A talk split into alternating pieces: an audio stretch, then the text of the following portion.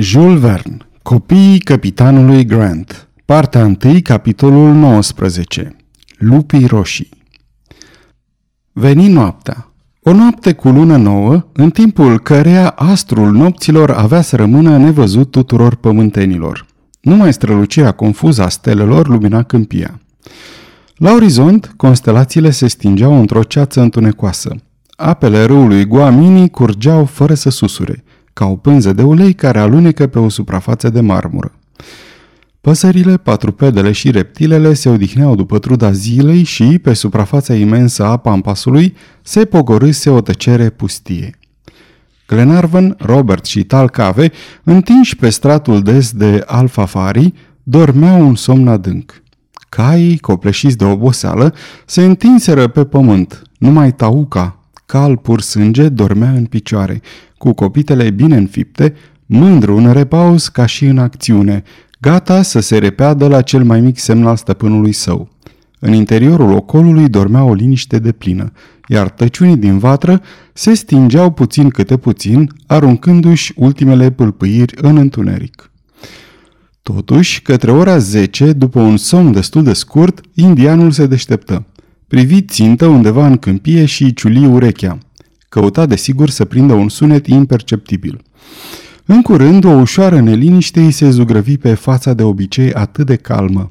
Simțea oare apropierea unor indieni răufăcători sau pe aceea a jaguarilor, a tigrilor de apă sau a altor animale de temut care nu sunt deloc rare în preajma râurilor – această ultimă ipoteză îi păru fără îndoială plauzibilă, căci își aruncă iute o privire asupra tuturor obiectelor ce se puteau arde din țarc și neliniștea ei se mări și mai mult. Într-adevăr, tot acest culcuș uscat de alfafarii ar fi ars repede și nu ar fi oprit multă vreme îndrăznețele animale. În această împrejurare, Talcave nu avea altceva de făcut decât să aștepte evenimentele – și, într-adevăr, așteptă, pe jumătate culcat, cu capul în mâini și coatele sprijinite pe genunchi, cu privirea ațintită, nemișcat, în poziția unui om pe care un zgobot neașteptat îl smulge din somn. Trecu o oră. A oricare altul afară de tal cave, liniștit de tăcerea din prejur, s-ar fi culcat la loc. Dar acolo unde un străin n-ar fi bănuit nimic, simțurile ascuțite și instinctul natural al indianului presimțeau o primejdie apropiată. În timp ce el veghea, Tauca scoase un nechezat înăbușit. Nările îi se umflară adulmecând spre intrarea Ramadei. Patagonezul se ridică îndată. Tauca a simțit vreun dușman, murmură el. Se sculă și se apucă să cerceteze atent câmpul. Domnea încă tăcerea, dar nu și nemișcarea. Talcave zări niște umbre strecurându-se fără zgomot printre tufele de cura mamel Ici colo scânteiau niște puncte luminoase care se încrucișeau în toate direcțiile. Se stingeau și se aprindeau rând pe rând. S-ar fi crezut că era un dans de lanterne fantastice pe oglinda unei imense lagune. Un străin ar fi luat fără îndoială aceste scântei zburătoare drept niște elicurici care strălucesc la căderea nopții, pretutindeni în ținuturile pampasului. Dar Talcave nu se lăsă înșelat. Înțelese cu ce dușman avea de-a face își încărcă arma și se așeză la pândă în fața primului șir de stâlpi ai ocolului. Nu trecu multă vreme și un zgomot straniu, un amestec de lătrături și urlete făcu să răsune pampasul. Ei răspunse o detunătură de carabină urmată de sute de urlete înspăimântătoare. Glenarvan și Robert, treziți brusc, săriră în picioare. Ce e?" întrebă tânărul Grant. Indieni?" întrebă Glenarvan. Nu," răspunse Talcave. Aguaras! Robert îl privi pe Glenarvan. Aguaras? întrebă el. Da, în cuvință Glenarvan. Lupii roșii din Pampas. Amândoi puse rămâna pe arme și veniră lângă indian. Acesta arătă spre locul unde se executa parcă un formidabil concert de urlete. Robert făcu fără voia lui un pas înapoi. Ți-e frică de lupi, băiatul meu?" îl întrebă Glenarvan. Nu, milord," răspunse Robert cu dârzenie în glas. Lângă dumneavoastră, de altfel, nu mi-e frică de nimic. Cu atât mai bine, acești aguaras nu sunt niște animale de care să te temi prea mult și nici nu m-aș sinchisi de ele dacă n-ar fi atât de numeroase. Ce importanță are? răspunse Robert. Suntem bine înarmați, n-au decât să vină. Și îi vom întâmpina cum se cuvine. Spunând aceste cuvinte, Glenarvan voia să liniștească pe copil, dar el se gândea cu destulă spaimă la această haită de carnivore dezlănțuite în noapte. Poate că erau chiar câteva sute și trei oameni, oricât de bine ar fi fost înarmați, nu puteau să lupte împotriva unui număr atât de mare de sălbăticiuni. Când patagonezul rostise cuvântul aguaras, Glenarvan recunoscuse îndată numele pe care indienii din Pampas îl dau lupilor roșii. Acest carnivor sau Canis jubatus, cum îl numesc naturaliștii, este înalt cât un câine mare și are capul ca de vulpe. Părul e de culoare roșiatică ca scorțișoara și pe spinare îi flutură o coamă neagră. Animalul este foarte agil și foarte viguros. Trăiește de obicei în ținuturi măștinoase și urmărește înotând animalele de apă. Noaptea algonește din vizuina lui, în care doarme toată ziua. E temut în special în Estansias, căci, după cum îl încolțește foamea, dă iama prin vite. Singur, agoara nu este deloc primejdios, dar când se găsesc în număr mare, se schimbă lucrurile. E preferabil să ai de face chiar cu jaguarul sau cu goarul pe care îl poți ataca deschis. Dar față de urletele care răsunau în pampas și față de mulțimea umbrelor care țopăiau pe câmp, Glenarvan nu putea să se înșele asupra numărului de lupi roșii adunați pe malurile Guaminiului. Animalele mirosiseră o pradă sigură, carne de cal sau de om, și niciunul dintre ele nu s-ar fi întors în vizuină fără să-și fi luat porția. Situația era deci foarte primejdioasă. Cercul lupilor se strângea din ce în ce. Caii, treziți din somn, dădeau semne de cea mai îngrozitoare spaimă. Tauca bătea cu copita, încercând să jupă căpăstrul și stătea gata să o rupă la fugă. Stăpânul său nu izbutea să liniștească decât scoțând neîntrerupt un anumit șuierat. Glenarvan și Robert se așezară în așa fel încât apărau intrarea ramadei. Cu armele încărcate erau gata să tragă asupra primului rând de aguaras când Talcave îi opri. Ce vrea Talcave?" spuse Robert. Să nu tragem." De ce?" Poate socotește că n-a sosit momentul." Dar nu acest motiv îl îndemna pe indian, ci altul, mai grav, pe care Glenarvan îl înțelese când Talcave, deschizându-și cutia cu praf de pușcă și răsturnând-o, le arătă că era aproape goală. Ei?" întrebă Robert. Ei bine, trebuie să ne economisim munițiile. Vânătoarea noastră de astăzi ne-a costat scump și nu mai avem decât foarte puține gloanțe și praf de pușcă. Nu mai avem nici pentru 20 de focuri." Copilul nu răspunse nimic. Nu ți-e frică, Robert?" Nu, mai lord." Bine, băiatul meu." În acest moment răsună o nouă detunătură. Talcave culcase la pământ un dușman prea îndrăzneț.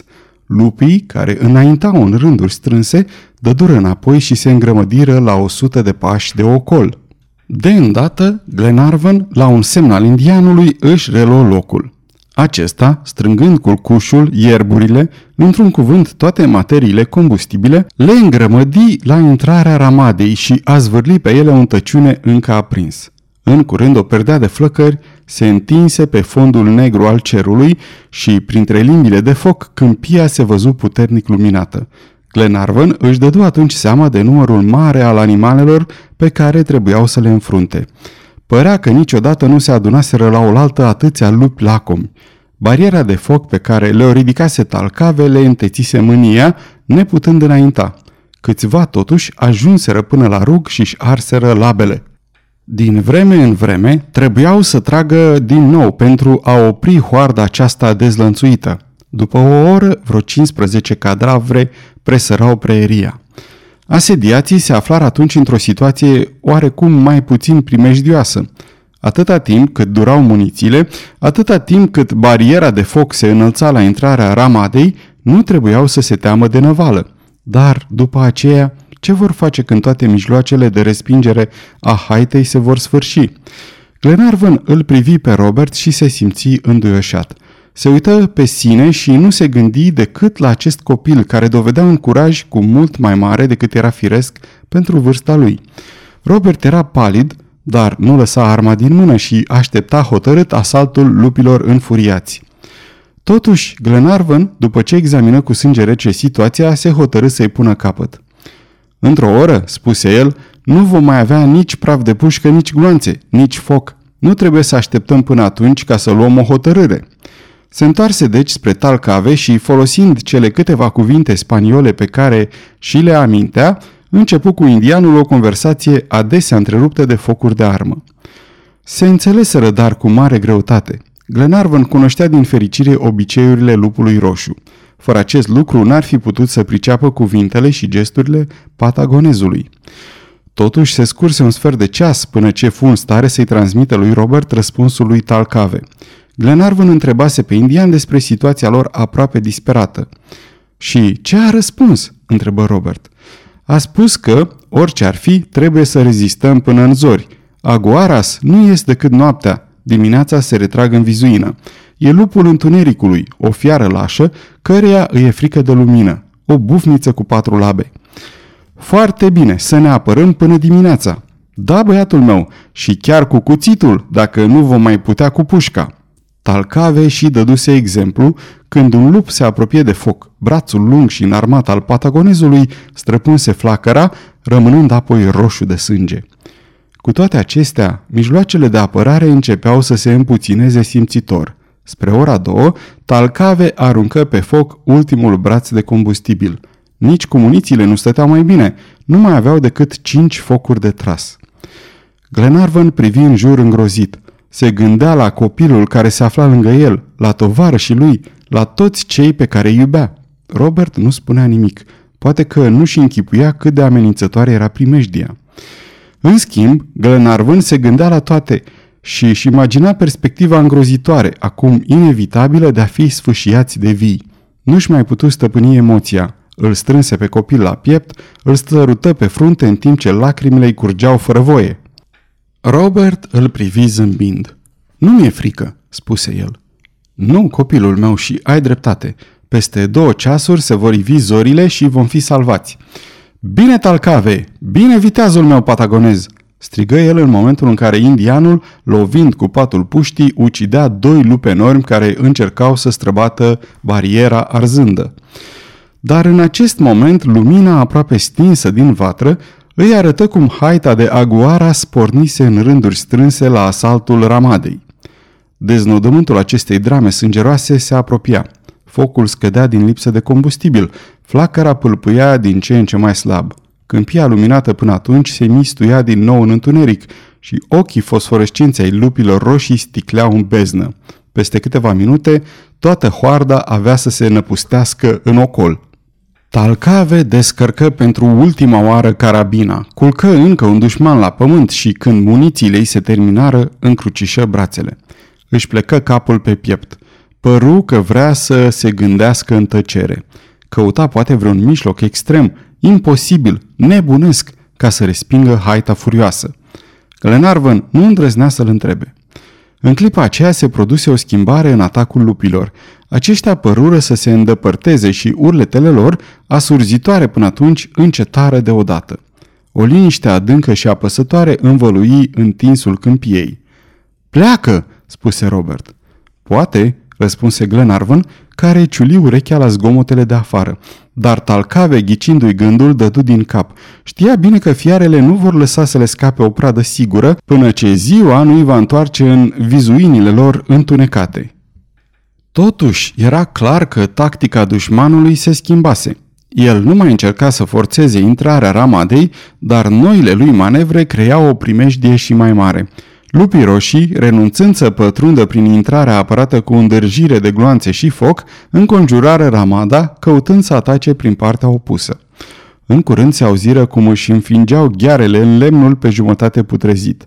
Printre stâlpii zgâlțâiți se și strecurau labele lor puternice și boturile sângeroase. Caii, înspăimântați, rupând căpestrele, alergau de colo-colo prin ocol, cuprinși de o groază nebună. Glenarvan îl luă în brațe pe Robert, vrând să-l apere până în ultimul moment, când ar fi vrut mai mult ca oricând să părăsească ocolul, încercând să fugă de altfel o scăpare imposibilă, privirile îi căzură asupra indianului. Talcave, după ce se învârtise ca o fiară în Ramada, se apropie de calul său care fremăta de nerăbdare și puse șaua cu grijă, fără să uite vreo curea sau vreo cataramă descheiată. Părea că nu-i mai pasă de urletele care creșteau din ce în ce. Glenarvan îl privea cu neliniște. Ne părăsește!" strigă el văzându-l pe Talcave strângând hățul ca un călăreț gata să plece. El? Niciodată, spuse Robert. Și într-adevăr, indianul vroia să încerce nu să-și părăsească prietenii, ci să-i salveze, sacrificându-se pentru ei. Tauca era gata, mușca nerăbdător zăbala, se opintea în loc, ochii lui inteligenți, plini de foc, aruncau fulgere. Își înțelesese stăpânul. În clipa în care indianul apucase coama calului, Glenarvan îi încleștă brațul cu mâna. Pleci?" întrebă el arătând spre câmpia liberă în acest moment. Da, spuse indianul, care înțelese gestul tovarășului său. Pe urmă adăugă câteva cuvinte spaniolești care însemnau Tauca, bun cal, repede, va atrage lupii după el. A, talcave!" strigă Glenarvan. Repede, repede!" răspunse indianul, în timp ce Glenarvan îi spunea lui Robert cu o voce plină de emoție. Robert, copile, auzi? Vrea să se jertfească pentru noi, vrea să alerge în pampas și să abată furia lupilor atrăgând-o asupra lui. Prietene talcave, strigă Robert aruncându-se la picioarele lui, prietene talcave, nu ne părăsi! Nu, răspunse Glenarvan, nu ne va părăsi. Apoi se întoarse spre indian și, arătând înspre cai îngroziți și strânși lângă stâlp, spuse Să plecăm împreună. Nu, răspunse indianul care nu se înșela asupra înțelesului cuvintelor lui. Animale rele, înspăimântate. Tauca, bun cal. Fie, spuse Glenarvan. Robert, poți fi sigur că Talcave nu te va părăsi. Îmi arată ce am de făcut. Eu voi pleca. El va rămâne lângă tine. Apoi, apucându-l pe Tauca de căpăstru, continuă. Eu voi pleca. Nu, răspunse liniștit patagonezul. Eu, strigă Glenarvan smulgându-i căpăstrul din mână. Eu voi fi acela. Salvează-l pe copil. Ți-l încredințez, talcave. Glenarvan, în tulburarea lui, amesteca cuvinte englezești cu spaniole, dar ce importanță are limba? În situații atât de groaznice, gesturile vorbesc de la sine și oamenii se înțeleg repede. Totuși, Talcave se opunea. Discuția se prelungea și primejdea creștea cu fiecare clipă. Chiar stâlpii cei mai rezistenți începeau să cedeze sub dinții și ghearele lupilor. Nici Talcave, nici Glenarvan nu păreau să renunțe. Indianul îl trăsese pe Glenarvan spre ieșirea din ocol și îi arăta câmpia liniștită. În limbajul său îl făcea să înțeleagă că nu trebuie pierdută nicio clipă, căci primejdea va fi mai mare pentru cei ce vor rămâne, dacă manevra nu va izbuti. În sfârșit, că el singur îl cunoștea pe Tauca și deci el va folosi mult mai bine iuțeala și sprinteneala pentru salvarea tuturor. Glenarvan, orbit, susținea cu încăpățânare că el va trebui să se jertfească, când deodată fu împins la o parte cu violență. Tauca se încordă, se ridică pe picioarele din dărât și deodată sări peste bariera de foc și peste mormanul de cadavre, în timp ce o voce de copil striga – Dumnezeu să vă aibă în pază, milord!